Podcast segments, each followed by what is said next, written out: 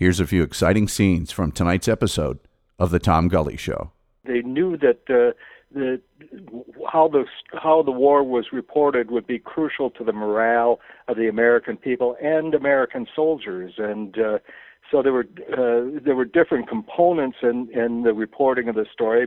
You had on the one hand Ernie Pyle and his fellow correspondents who were out with the U.S. Army and Navy and reporting from the front lines, and then you had internal efforts to tell the story of the war through the military and through the Army Signal Corps, and that was a big part of the story as well. Due to some violent content, parental discretion is advised.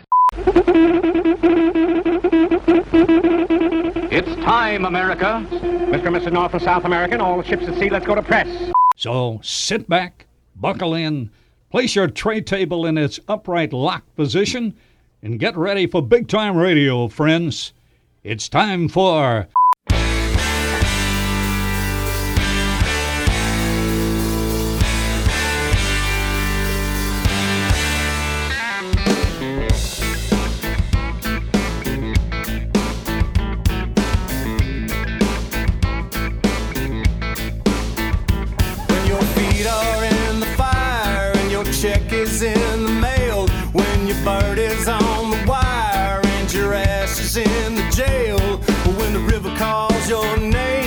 You answer with a grin, and you wrestle with the blame when the lumber hits the skin, and it's time to pay the toll.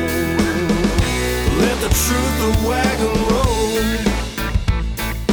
of wagon roll. Good evening. It is Saturday, December 7th, 2013, episode 186. I'm Tom Gulley, and tonight on The Tom Gulley Show, we are so very lucky from time to time to have some of the finest authors discussing their works with us here on The Tom Gulley Show, and tonight's show is a perfect example.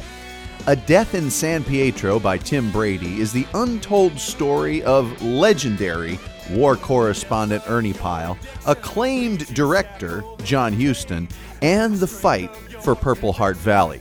It skillfully weaves the story of two companies of Texas soldiers fighting in World War II and how two different accounts of their captain's death indelibly brought the war back home. Noted author Tim Brady discusses A Death in San Pietro tonight on The Tom Gulley Show.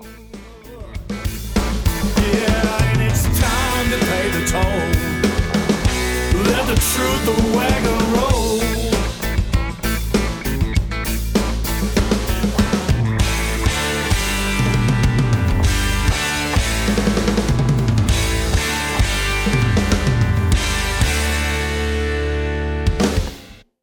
Before taking our usual trip to the green room, let's discuss three ways we can all help lengthen the war.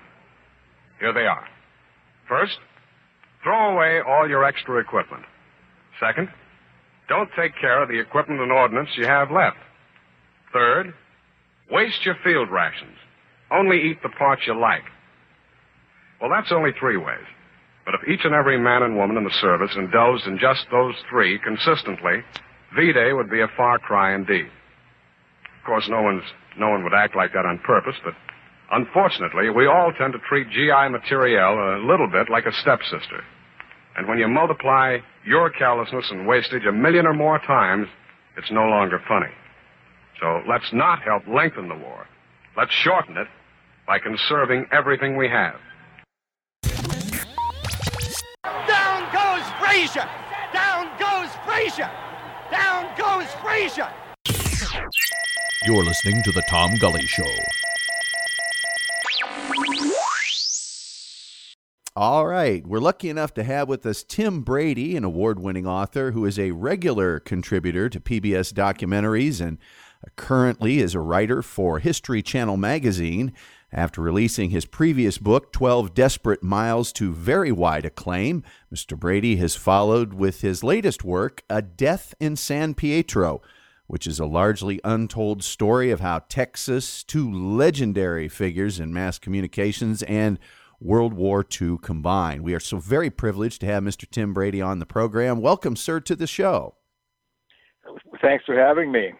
I am fascinated by this book, and I am also just love the cover of it, by the way, which I don't always say to the author, but it's a wonderful book.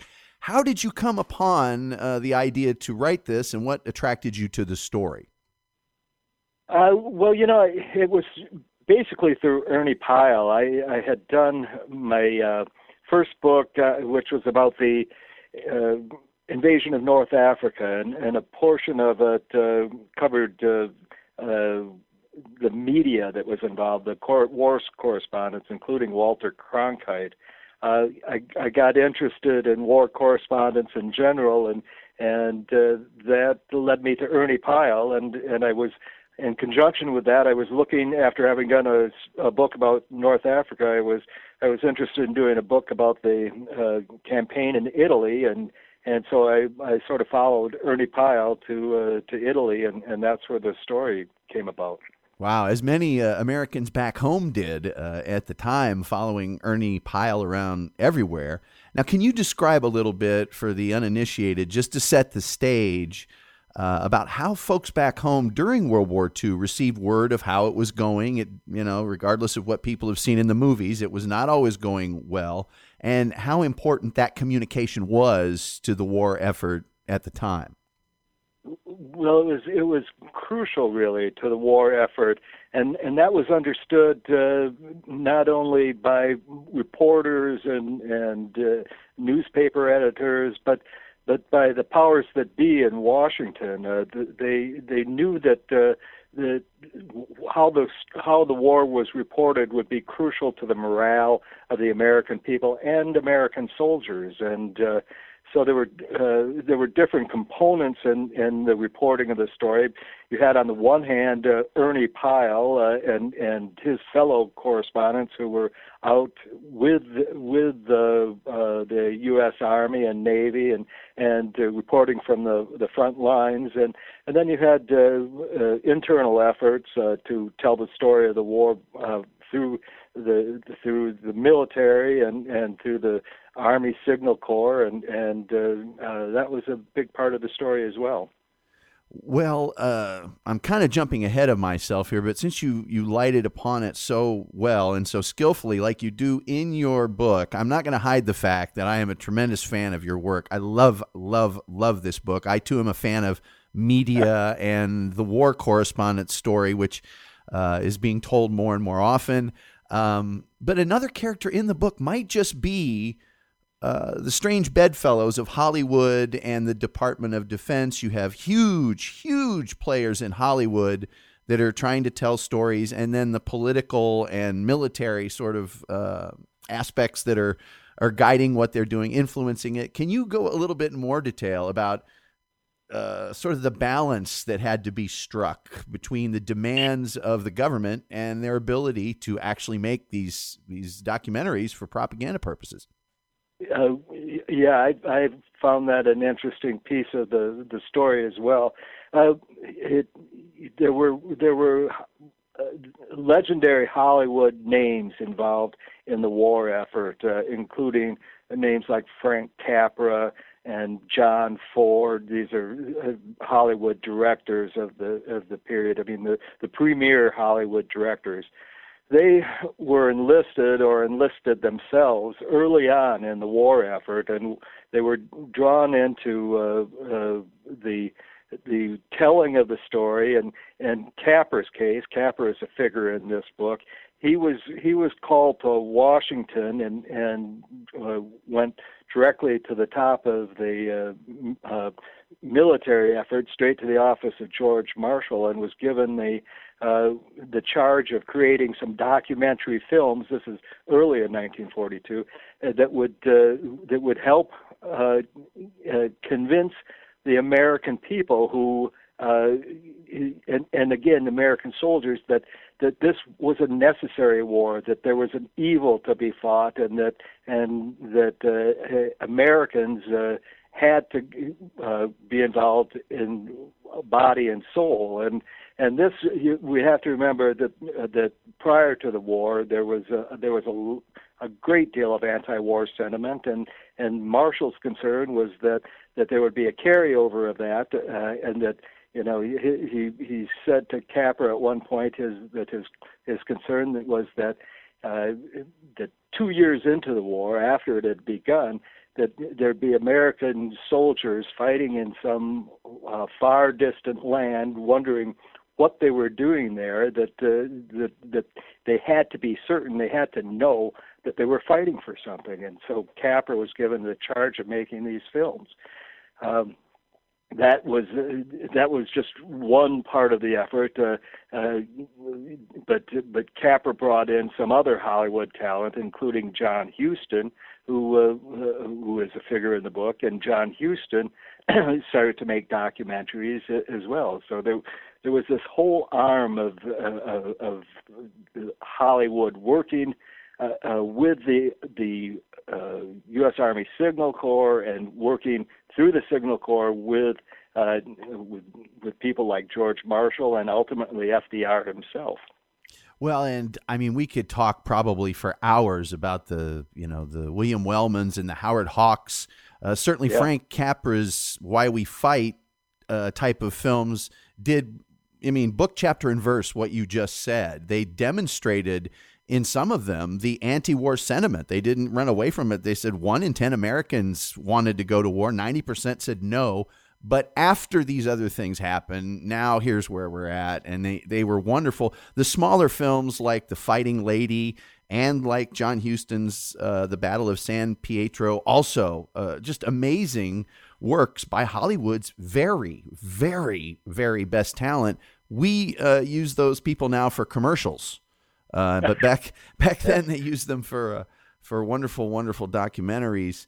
Being as this show is emanating from Texas, I think it would before we talk about the great triumvirate of characters in your book of Ernie Pyle, John Huston, and Captain Henry Waskow, another character I guess we might say in the book is the B&I companies of the 143rd Regiment, 36th Infantry of the 5th Army, if I'm remembering all that correctly. Can you talk about the Texas boys and sort of the flavor that they lend to the story and to the book? Oh, yeah, crucial to the book. And these were companies that were first begun in Company I in Belton and Company B in Mejia. And they were drawn from the small town boys who were just joined up prior to the war. By and large, they were National Guardsmen, and then they were called to active duty and sent off for training, and ultimately wound up in first in North Africa, where for a little bit more training in the spring of 1943, but then they became the force that invaded Italy in September 1943. The Texas 36th Division was the leading component of the invasion of Salerno, first in September of that year, and then they moved up the Italian peninsula. And wound up at San Pietro in December of that year, and that's where the main component, the battle that I write about, it takes place in the mountains around the village of San Pietro in December. Well, your book skillfully weaves all of these players into the narrative. Now, I am a native Hoosier by birth, so Ernie Pyle is no stranger to me. But maybe, you know, folks these days not quite as familiar with him. I don't want you to, you know, give away the whole book because people need to go and purchase this book for themselves or a friend for the holidays. But can you give a quick sketch of Ernie Pyle to those who might not know about him these days? Ernie Pyle was as you mentioned, a Hoosier, born and bred. Grew up in a small town in Indiana. Went off to the university, studied journalism there, and then took his degree and went off to Washington, D.C., where he became a copy editor for the Scripps Howard newspaper chain. And he, in the early 20s, he was copy editing with a level of dissatisfaction about his role, and he decided he wanted to do a little bit more writing, and ultimately wound up as one of the early experts on air travel, which that was the era of Lindbergh and company, and so he became an airline flying correspondent, and from there he moved into another area of journalism. He became a sort of on the road travel correspondent. He wrote a syndicated column for Scripps Howard that was called the Hoosier Vagabond, and it was quite popular, but the popularity he achieved as a travel correspondent was nothing compared to what he was about to achieve in World War II, and he went off first to England in the early days of the war, and then traveled to North Africa soon after the invasion. And it was in North Africa that he first started to achieve immense popularity, and his name really became a household name across the country.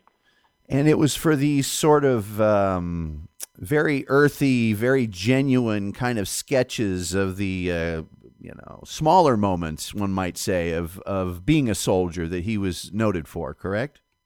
Yes, he was a remarkable storyteller, and he was a very small man, thin-framed and unassuming, and he was able to ingratiate himself almost anywhere he went, and he could insert himself in with the combat soldiers and as well as high command. But he loved infantrymen, and he sort of became the infantryman's columnist and reporter, and he wrote about their everyday habits. He wrote about what a bivouac was like, how they did the smallest of things, how they did chores, what they ate, and it turned out that this was the sort of reporting that folks back home wanted. They wanted to know how the boys were doing, and so when they picked up an Ernie Pyle column, they could get a sense of what life was like. It wasn't all great issues and great combats. It was young men in pup tents and young men sleeping in foreign lands, and it was the sons of Americans out in the country, and they got a sense of what their lives were like. The parents back home, the people back home, got a sense of what that life was like for their boys overseas. So we contrast Ernie Pyle and the very homespun, quiet moments, how a soldier does his shaving kit and his helmet or whatever, with John Huston, who is on a huge wave of success in Hollywood, the director of Casablanca, and a pretty grandiose individual himself. Yeah, he had just finished making the Maltese Falcon when the war started, and the Maltese Falcon was his first film, and it was a huge success. He was being celebrated all over Hollywood as a young star director, and he, like Capra and others, enlisted early on, and he was a character. He was very Hemingway-esque. He'd traveled. He'd done the Paris cafe thing. He'd spent some time in Mexico, in under circumstances that have never been fully explained. He was in the Mexican army for a while, and he wound up that he was a Hollywood playboy type, and And he was a tall, rangy, deep-voiced, and he was a character, and he arrived in Italy from a stint with Capra in London. They were working on a film, a documentary film about the North African campaign that was really not to anybody's liking, but Huston was given the assignment through Capra from the Signal Corps to go to Italy to make a documentary. And originally the idea was he was going to make a grand documentary about the U.S. Army entering into Rome, and it was going to be a triumphal figure portrait, but it didn't turn out that way, and that's part of the story in the book too. Well, John Huston, I guess after the Battle of San Pietro was made and receiving rave reviews, was told that he had made an anti-war movie, and he had a what I consider to be a very telling response. Yeah, he said, if I ever make a pro-war movie, oh boy, I just blanked on what the. Do you remember what the? Well, I hope someone shoots me, I think is what he had said. Yes. I hope someone shoots me if I ever make a pro-war movie, he said. Yeah, and he was enlisted, correct? So he was a member of the Signal Corps himself. He was enlisted and a member of the Signal Corps, yes, and he had been in Alaska. His first assignment was to make a documentary for the Signal Corps of the Aleutian campaign, and he'd been up with the pilots in the Aleutian Islands flying missions and shooting film prior to getting called into this North African documentary with Capra. Well, now the third player is just an amazing, amazing individual. Like so many captains in World War II, just revered by his men. But the article that Ernie Pyle writes about Captain Henry Waskow is just to this day riveting. Can you talk about Captain Waskow? Yeah, Captain Waskow was a young man. He was just a heart of the earth kind of guy from small town Texas, outside of Belton. He was raised in a large family of German descent, and was hardworking.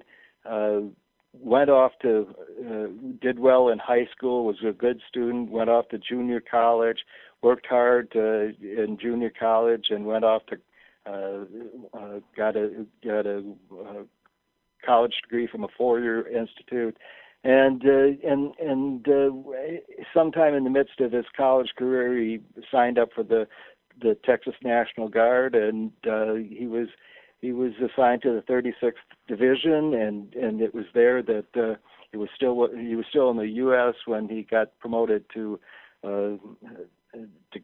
captain, and he went overseas and was the captain of Company B in the 143rd of the 36th Division, and he was there at the invasion of Italy at. He was not at Salerno, or he was at Salerno briefly. He wound up fighting in a different area of that campaign. He was fighting on the Sorrento Peninsula alongside Darby's Rangers on the peninsula, but in the early part of the campaign. But then he moved along with the division up the peninsula to San Pietro, and it was at San Pietro that he met his ultimate fate. Well, without giving away the farm again, Ernie Pyle's account of Captain Waskow's demise and then the subsequent documentary about the battle, maybe he isn't as well-known today, Captain Waskow, but at the time, it had a tremendous impact back home. Can you talk about that a little bit? Well, the column itself was an immediate success, an immediately published far and wide. By this time, Pyle was the biggest syndicated columnist in the country, so he had an audience already. But when Waskow met his maker at San Pietro, Ernie Pyle was there to see this young soldier taken off the mountain, and he wrote a column that is, as you indicated, remains moving and incredibly powerful to this day. When it was published for the Scripps Howard paper columns, it was an immediate success, and everyone started to pick it up. Beyond the Scripps Howard newspapers, it was picked up by newspapers across the country. It was picked up by Time magazine. It became reprinted in war bond drives. It was the most widely printed column of the war, and but it came to symbolize sort of the state of the war effort at the time. People understood that this was a hard fight, and that the sacrifice was going to be dear. But I think it also helped people understand that because of men like Henry Waskow, that it was ultimately going to be worth it. I think that was Pyle's intent with his words, too. Well, and bringing the war directly in such an incredibly personal way, that particular piece of prose just reaches out, and you are there in that moment. It's incredibly touching, as you say, incredibly powerful. And in my mind, we have the famous photo from Iwo Jima that kind of brought the folks to the front lines. Well, in words, I think that Ernie Pyle column did the exact reverse. It brought the war directly back, to them in prose. Yeah. As for the documentary, how did that? Well, the documentary had a different path. It was as documentaries do. It just took longer to produce, and Huston finished shooting the documentary in the weeks following San Pietro, took it back to the States for editing, and it took to the fall of 1944 to present it to the powers that be for their reaction, and some in the high command of the U.S. Army were not exactly thrilled by what Huston had done. It was the documentary itself is a powerful statement about war. It shows combat soldiers in action. I have to put a little asterisk on this because there are components of the documentary that remain controversial today. There are some elements that were shot after the battle, and there are quibbles about how the documentary was put together. But nonetheless, it remains a powerful documentary, and the command of the U.S. Army was not uniformly thrilled by it. It actually took the intervention of George Marshall himself to get the documentary finished and shown to troops. And when it finally appeared, which wasn't until the spring of 1945, people understood that this was a great film. And the film was a half hour long, which was cut from what Huston had originally intended. It was more closer to an hour. The Army cut about half hour, but that it still is a great and powerful film. Well, your book is just filled. We could talk for weeks. I mean, filled with personal accounts, firsthand accounts, the tiny moments, observations, and details that make a nonfiction account just a pleasure to read. Can you describe the research process for the book? Yeah, I spent about 10 days down in Texas. I was in Austin, and I was at the Texas Military Forces Museum, and I was at the 36th Division papers are at the Texas Historical Society Library, and so I was there, and I was at Fort Maybry, and did some research. I have a researcher at the National Archives who I work with, and together we got other components of the book from that area, and there was some stuff from John Huston's papers are in Hollywood, and my brother actually lives there and did a little research for me out in his papers. So it was. It was a pretty far-flung exercise. Yeah, it sounds like it. The results are on paper, though. I mean, it's the book is vivid with multiple accounts, and thank you so much for going to the trouble, because it's really made a great work. Now, what was the importance, just briefly, of San Pietro and the fight for Purple Heart Valley? It was as it was called, from a military standpoint. Well, I'll be frank. There was no great importance, which is, I think, part of the component of the story. It was a stepping stone on the way to Rome, and it turned out to be a huge stepping stone. It was it literally a big mountain of a stone that slowed progress, and it came to a sort of epitomize the Italian campaign, which was always a campaign that was there was always a great deal of ambivalence surrounding the Italian campaign, whether it was worthwhile to do and how it should be pursued. And in my mind, San Pietro sort of epitomized that sort of ambiguity, and the book kind of tells a story of heroic frustrations and difficulties of the Italian campaign. What do you think the lasting impact of the story is, or what did you take away from what happened, and maybe how it kind of changed the war or people's viewpoint?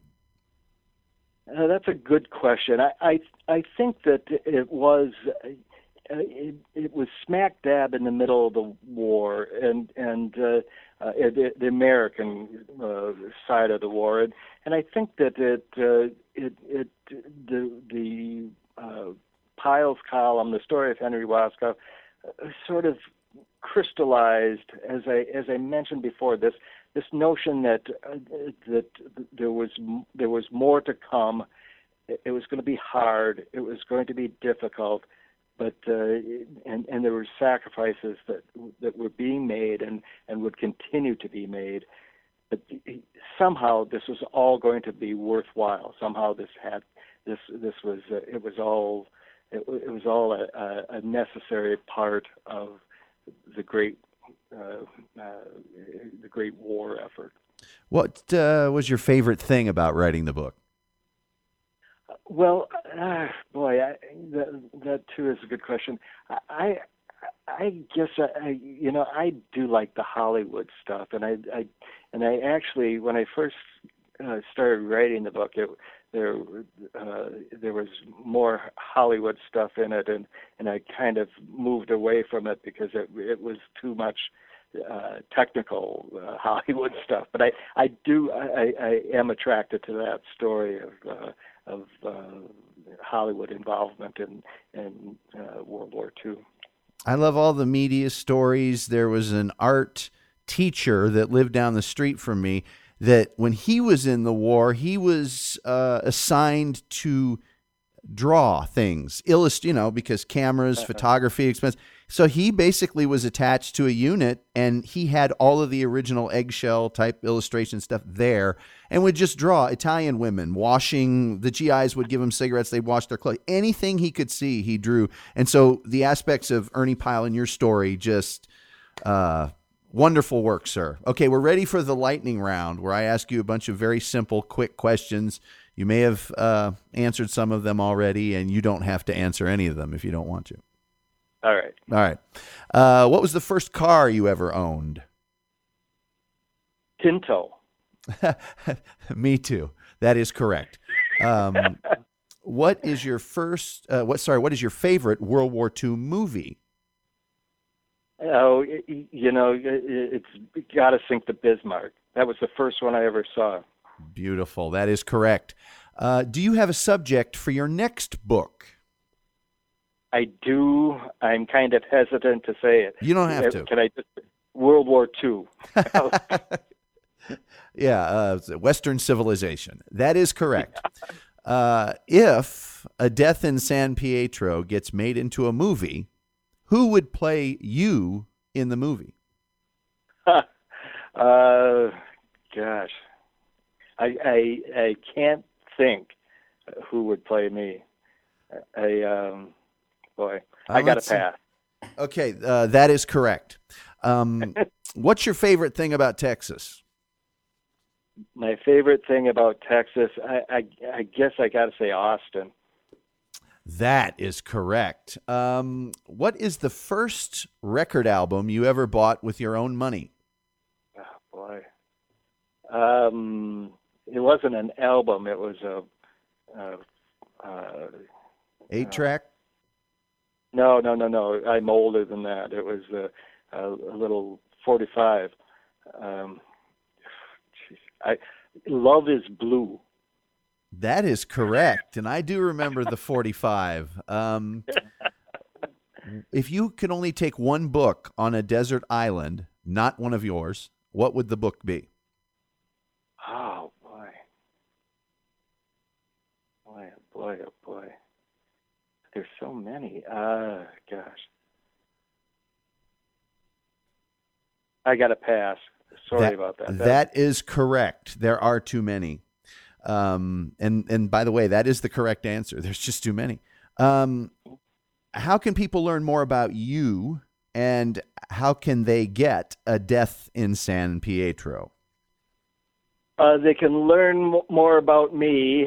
There's a website called adeathinsanpietro.com. They can learn more about me there. And they can buy A Death in San Pietro at Amazon, Barnes & Noble, any place, really, any, let's say any quality bookstore across the country. All right, and I will have a link to that A Death in San Pietro website on my site. So if people are listening to the podcast and they don't know how to spell Pietro, just go to my website. Well, it is a wonderfully written account of a truly fascinating story. I don't think we probably can do it justice in a single podcast, but we're highly enthusiastic about Tim Brady's latest book, A Death in San Pietro. If you are a fan of Texas, of Ernie Pyle, John Huston, historical accounts, mass media, or just well-written nonfiction, you'll want this one for yourself or for a friend. Thank you so much for spending your very valuable time with us today, Mr. Brady. Well, thank you for those kind words, and it's been a pleasure. Ladies, there's still a shortage of fats to make soap, so save and sell every pound of used kitchen fats. And remember, you get more money for used fat today, so keep saving it and keep selling it. Waste fat makes soap, so don't waste fat. Fill a tin and turn it in. Ladies and gentlemen, may I call a spade and stop being an entertainer? When this war came, our soldiers left their homes to defend yours. You stayed comfortably in your own home during the war with a roof over your head. They lived in foxholes, if they lived. Now, these veterans can't find homes to live in. Remember, if it weren't for them leaving their homes to protect yours, you might not have yours right now. So give them a break, will you? Good night.